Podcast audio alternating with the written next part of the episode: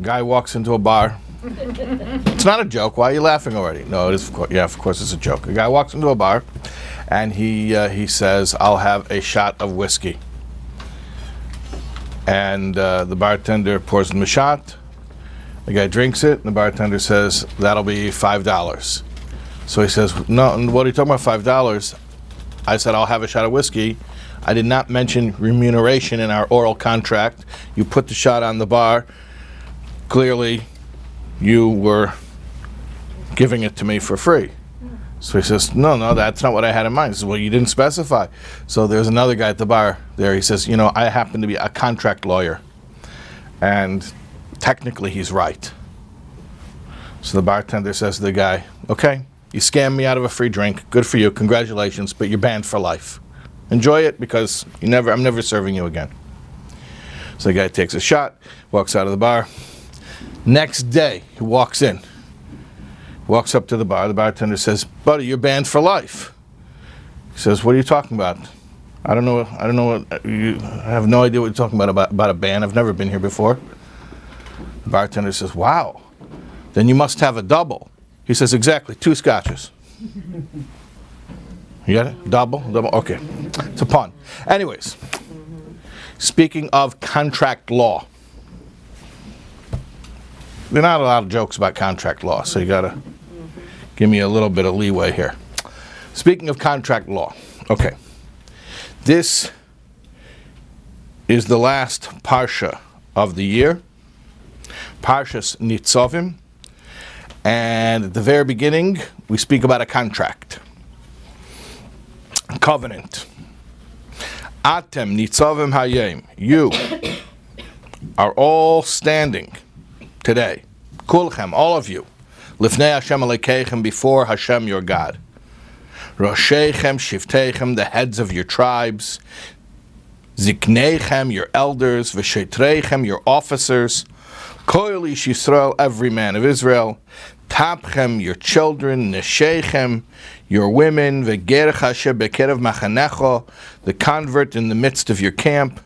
Mechoitev from the choppers of wood, ad shoyev meimecha to the drawers of water. For what purpose? Leovracha, in order that you may pass, you may come under. Bivris Hashem Alekecha, the covenant or the contract of Hashem your God. Okay. So a few things here. First of all, what we just read is a list of all types of members of the nation. And after saying all these different types, it says in order to pass under the covenant or enter the covenant of Hashem your God. In order, in order meaning for the purpose of. So basically what it's saying is, in order that we be able to secure this deal, we have to have everybody, all these categories, all these different diverse types included. Okay. So the first question is if you're negotiating a deal, generally speaking, it doesn't strengthen your side if you group yourself in with all types of people, especially with people who might be uh, weaker in, uh, as far as in, in terms of a position of negotiation than you are. So, why does it enumerate all these different types, including the lowest members or rank or echelon of society, and say that that is for the purpose of or in order to uh, finalize and seal the deal? It's like, I'll give you an example. Let's say you know 100% that you're healthy and you're going to stay healthy. So, why would you want to be part of a group paying into insurance for people who you know are sick and they're going to be sick, right? Now, the reason you pay into insurance is because you don't know. There's no guarantee. But imagine you knew you're healthy, you have no plan on getting sick, you're not going to get sick, so why are you paying for the unhealthy people? So, same type of reasoning. If, you, if you're trying to negotiate a deal, why are you pooling together with people who are in a weaker position than you? Okay, that's the first question. Second question is there's, an, there's another deal or another covenant or contract that's hinted to in these verses. Rashi actually mentions it because when it talks about the uh, the wood choppers, Rashi tells us who these people are. He says this teaches us that there were Canaanim, there were Canaanites that came to convert to Judaism in the days of Moshe Rabbeinu, but they were insincere. They were not interested in Judaism. They did it in order to um, not be defeated by the by the Israelite army. And Rashi says it's actually similar to something that we read about more explicitly. Here, this is only hinted to, but elsewhere in Tanakh, it's more explicit. In the book of Yehoshua, in, in the book of Joshua, it talks about the Givonim, who are another uh, indigenous nation, and they did the same type of thing. They came under false pretexts and converted to Judaism, but it wasn't sincere.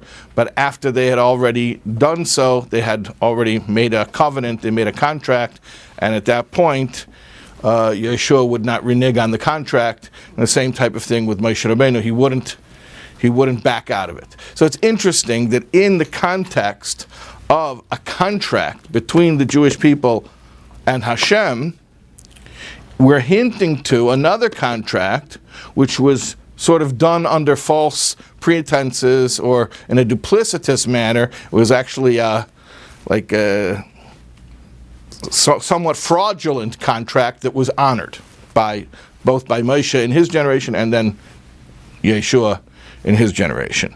So what's the connection there with that other contract that's hinted to within this contract? Okay. And then thirdly, just a general sort of question, how does this idea, as we mentioned, this is the last parsha of the year, how does this idea help prepare us for the coming year?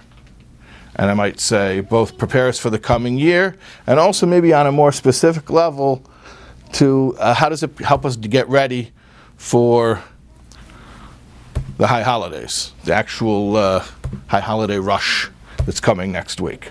Okay. So we'll put all that on the back burner for a moment. Um, I'll tell you a story. There was once a Jew who became somewhat of a fixture at the Farbrengens of the Lubavitcher Rebbe in the late 1970s and the early 1980s. Um, and he was uh, an unusual sort of character. In fact, if you would see him at the gatherings, you would spot him instantly because he didn't look like anybody else there. Uh, he'd wear a, like a bucket hat, and uh, he would stand up on the on sort of the uh, the bleachers, and he would pump his fists and he would cheer sort of like uh, like a coach cheering a, a, a, team. And, and there was a reason for that. He actually was a coach. He was, his name was Abe Sachs, and he was the coach of the Harlem Globetrotters basketball team. And there's a whole story how he actually ended up becoming the coach at the Farbrengens. He became the coach. He cheered and coached the Farbrengens. So how did that happen? He was sitting at home watching television, and uh, he lived somewhere on Long Island, maybe not far from here. I'm not sure which town he lived in, but uh, he was watching a documentary about Jews in America and about Hasidim in Brooklyn, and he there was there was a, a segment about the about Lubavitch and about the Rebbe, and he was very taken with what he saw. And so uh, he decided he's going down to Brooklyn. Took the train into Brooklyn and he found 770 Eastern Parkway and he walks into the shul and he starts uh, looking for the rabbi from the TV. Where's the rabbi from the TV? So uh, the the Bachram over there, the yeshiva boys, they they first of all they, they saw he was a little bit out of place, so they asked him, "Did you put on tefillin today?" He said, "I haven't put on tefillin in 30 years." So they said, "Okay, now's your chance." So they put on tefillin with him, but uh, which he did. But uh, but then he's saying, "But I'm here for the rabbi. I want to see the rabbi from the TV. When when do I get to meet the rabbi from the TV?" So they said, "It's not so simple. It's not just like you know you walk in." And uh, you know, you get a meeting, and uh, he says, "But I have to have to meet the rabbi from the TV." So they said, "Look, you can't get a meeting with him, but what you could do is you could see him when he'll come out to pray, the afternoon prayer. Then you'll get to see the rabbi." So uh, he waited, and it was it was it was morning when he when he arrived. So he waited several hours, and uh, finally the Rebbe came out for mincha. And as the Rebbe was coming out, this guy, Abe Sachs, coach of the Harlem Globetrotters, did something. Probably he was the first person and the last person in 770 to do, which is, you know, a lot of people when the Rebbe would come into the room, they would run away because they were nervous about, uh, you know, they didn't want to do anything unseemly in the Rebbe's eyes, and so they sort of melted into the scenery. He did the exact opposite. He made a beeline right for the Rebbe, ran right up to the Rebbe, got really, really close, and he says, with great excitement, he says, Rabbi, my name is Abe Sachs. I'm the coach of the Harlem Globetrotters.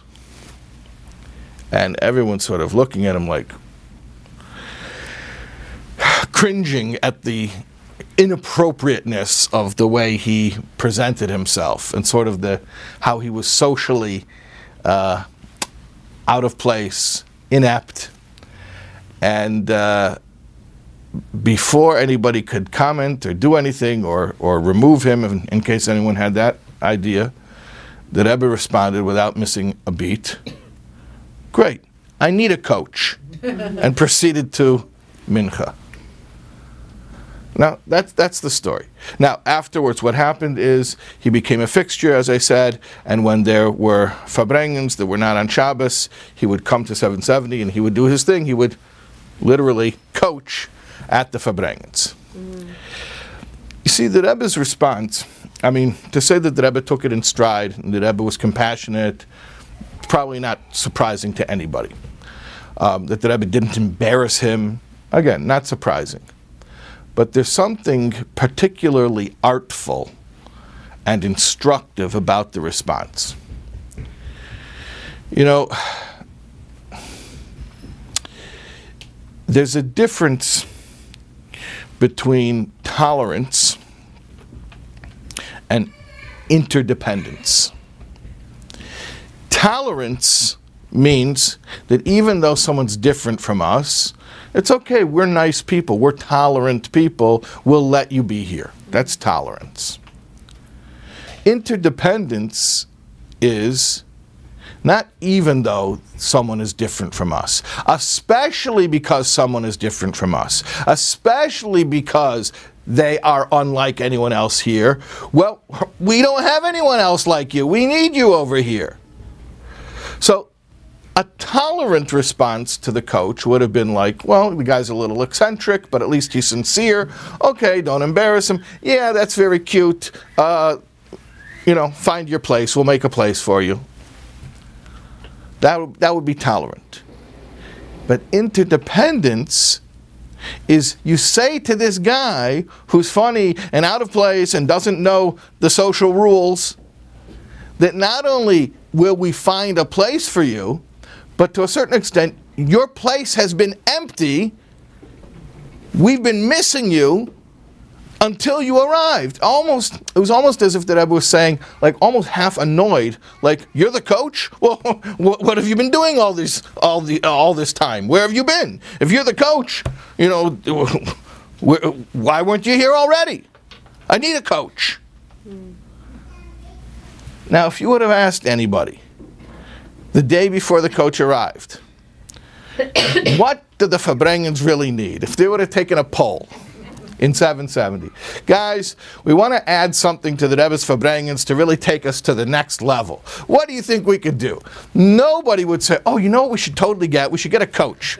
We'll get a guy, yeah, a real coach, like a basketball coach, and he'll stand on the bleachers and he'll pump his fists and he'll like cheer on the whole uh, crowd, and that'll just be the greatest thing. Nobody, nobody would say that. No one would dream of it. And yet, Abe Sachs says, I'm the coach. And the Rebbe tells him, All right, well, you know, it's about time because we, we need a coach over here. Get to work. No one wants to be tolerated. No one wants to be told it's okay that you're here. How do people want to be reacted to? They want to be told we were, we were wanting, we were lacking, we were missing without you.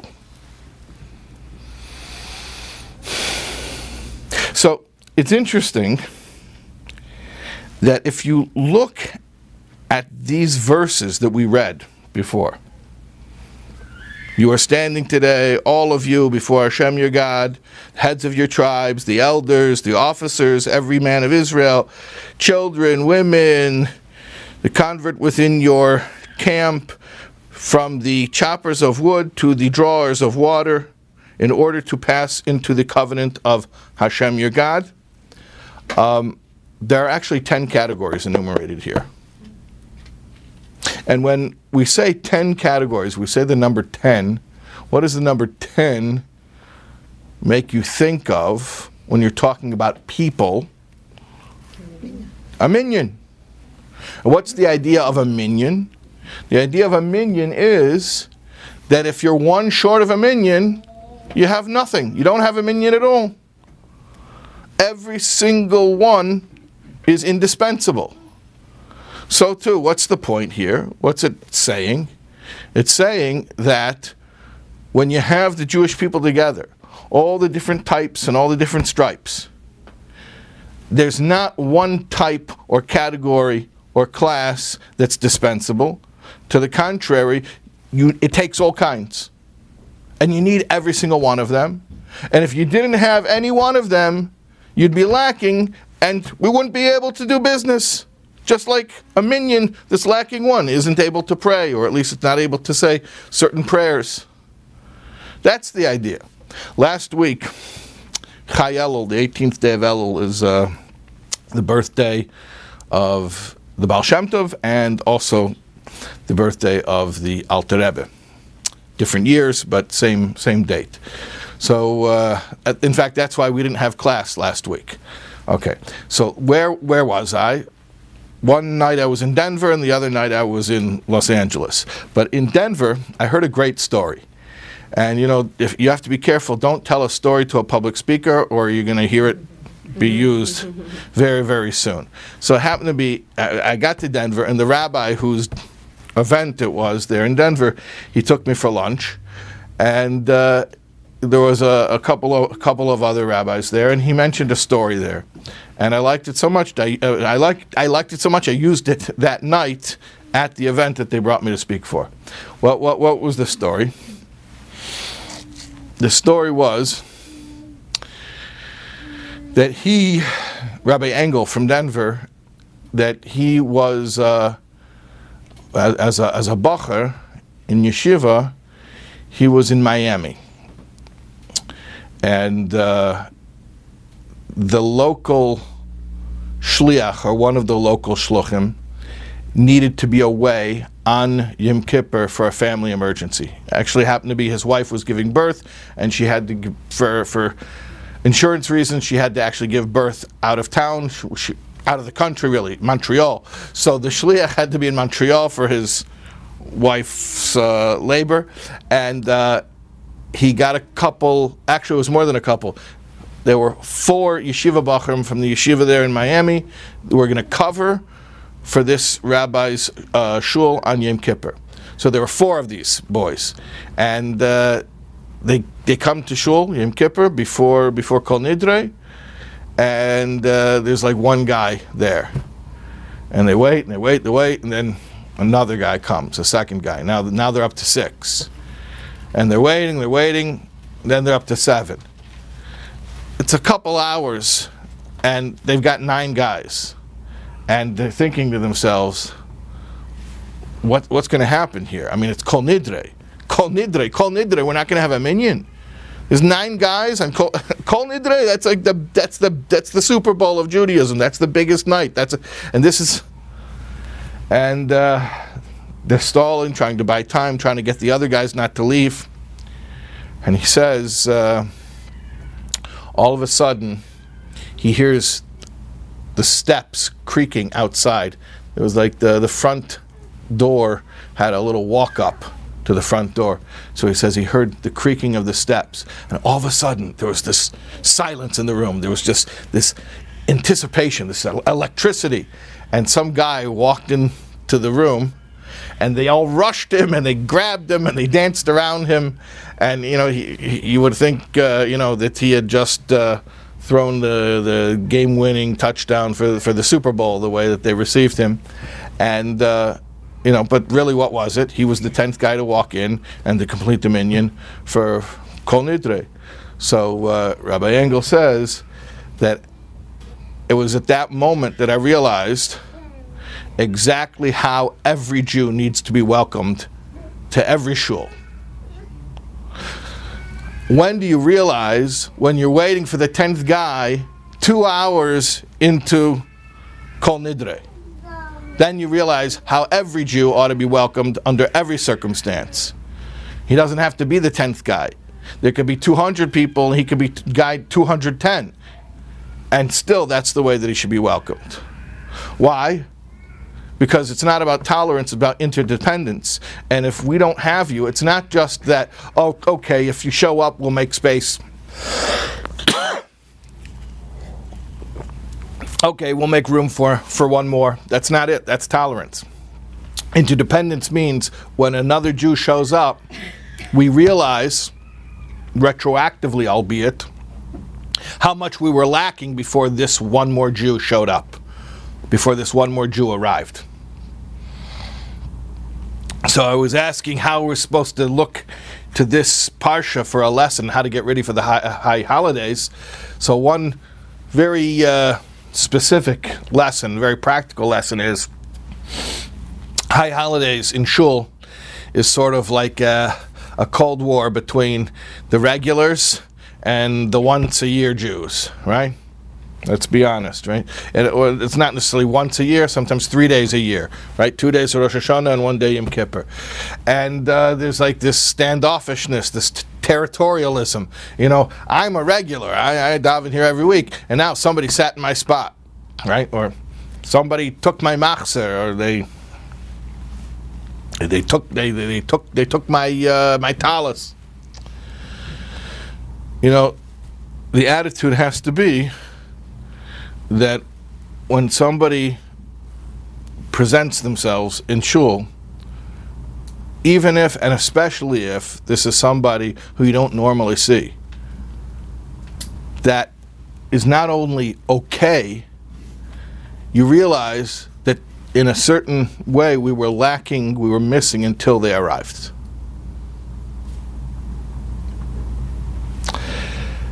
Okay. Now let's talk on a bigger level. How does this get us ready for the new year? The new year, of course, we know means that we want Hashem to bless us with a good, sweet, happy, healthy new year for us and all of our loved ones. So we're trying to strike a deal. When do we negotiate the best deal?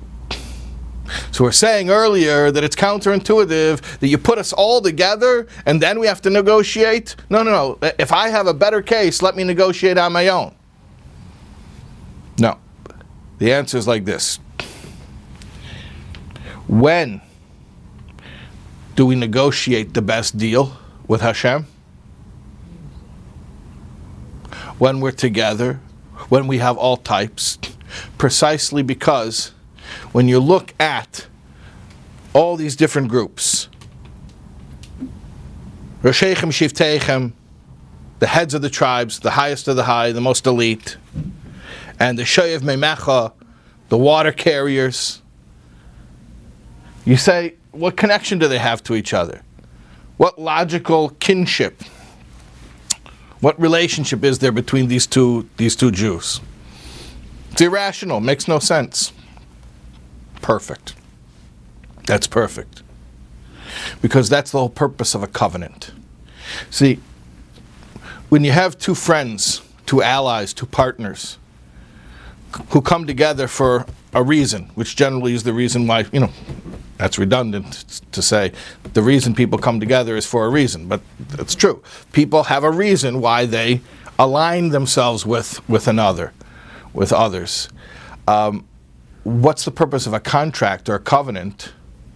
Is that you're making a deal that even later, should that reason dissipate, we're both stuck even when we have no reason any longer to be together, we're making a decision now while we are motivated to be together that even later, should one of us lose, or maybe even both of us lose interest in staying in this partnership, that we've signed onto it and now we can't get out.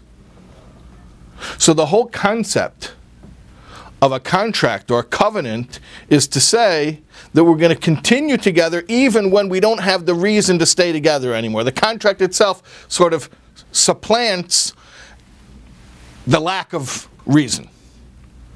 So when we want to make a deal with Hashem, when we want to sign on for another year and sign that contract, what's the best way to do it? When we have a contract with each other that makes no sense, when we say that Jews, all types, will be unified with each other, even when outwardly speaking, there's no connection between those two groups. Even, though, even when you would look at them and you would say, you know, I hate to say this, but I, w- I was, I was once, I was once talking to a guy, a learned guy, uh, a Ben Torah, somebody who I, I, I would hope would have would, would know better. And uh, how, I don't I don't remember how I let the conversation turn to politics because generally I, I, I, I, avoid it like the plague, but it turned to politics, and he starts to talk about how so and so, such and such uh, uh, Jewish politician is uh, whatever it is. I don't let's. I am, I'm avoiding politics. The point is, so I, I, I said to him uh, and, he's, and he starts saying about, you know, about the, the, the evangelicals and the Bible Belt and about, you know, they have good, uh, they, they, they, I like how they vote, they have good policy. So I said to him, you know, you're not a bagels and lox Jew. You're not a cultural Jew. You're a, you're a learned Jew. You're a scholar. You study Torah. So let me ask you a question. Who do you have more in common with? a, a, Bible Belt evangelical Christian who votes like you, or a totally irreligious Jew who doesn't vote like you? He says, with the evangelical from the Bible Belt. I said, I don't understand how in the world a learned Jew could say such a thing. Maybe if all you knew of Judaism were, were cultural, so then you would say, someone I have a cultural kinship with you know, but, but you, you should know better. You do know better that it's not about having a cultural link. It's about uh, all Jews having a certain interdependence. And, and to the contrary, the fact that you have members of one nation who are so diverse and so different and, and culturally have very little in common and maybe even have nothing in common other than the fact that they're just members of this nation, that they're both Jews, that itself, that itself is the entire point of of, of, of our ability to strike a strong deal with, with Hashem. When we say to Hashem, look at us. We have brothers and sisters who we have nothing in common with, and nevertheless, we're making a contract with each other. And, and that's the answer, by the way, to the hinted, uh, what Rashi says, the hinted contract that the Canaanites made in the, the times of, of Moshe Rabbeinu and the Givonim, the Gibeonites made in the times of Yehoshua. Remember, they, they came and they were duplicitous. Under false pretenses, they made a peace treaty and they became part of the Jewish nation. Technically speaking, maybe if you would have a good lawyer, you could have sued them and you could have kicked them out of the Jewish nation because they did it on false pretenses. And yet, both both Moshe Rabbeinu and Yehoshua said, "You know what? You, they can stay. We're not not gonna contest it. We're not gonna dispute it. They can stay." That's precisely why this is hinted here. When we talk about the the the, the Canaanim in the times of Moshe Rabbeinu and the Givanim in the times of Yehoshua, who came and they made a deal, and it wasn't a fair deal, and it was even a, a shady deal, and nevertheless, the leader of the Jewish people said, "Honor it, keep them. We're not disputing it." When we have that attitude toward every Jew and say, "Keep him, include him, he's part of us. We're not we're not disputing it," then the same exact response reciprocally comes from, from Shamayim, from heaven. Hashem says, You know what? I'll make a crazy deal with you too. You're making a crazy deal with each other, I'll make a crazy deal with you too. And that's the deeper meaning, what Chassidus explains from this whole parsha, from this whole uh, beginning of, of Parshas Nitzavim. Atem Nitzavim Hayom. Nitzavim means standing. Standing means victorious. It means vindicated. How so? Because we've been judged favorably. When? Hayom, on this day. What's the day? The big day. Yom Hadin, Rosh Hashanah. Why? Why were we judged favorably today on the big day? Because kulchem lifnei Hashem alikeichem. All of you, all categories, every type of Jew, even those we have no, nothing in common with, even those who culturally, uh, we, we, we, we don't have the same language, we don't have the same sprach, we don't have the same interests, doesn't matter. A Jew is a Jew is a Jew is a Jew. And when we honor that, when we honor Jewish unity, as crazy as it is, then Hashem says he's honoring his deal with us as crazy as, it, as, as that is. So if you want to know how to negotiate a good contract, that's how you negotiate a good contract. You look out for somebody who you think you have nothing in common with other than the fact that they are also Jewish, and Hashem will look out for you. Anyways, should have a good, sweet, healthy, happy new year for you and yours.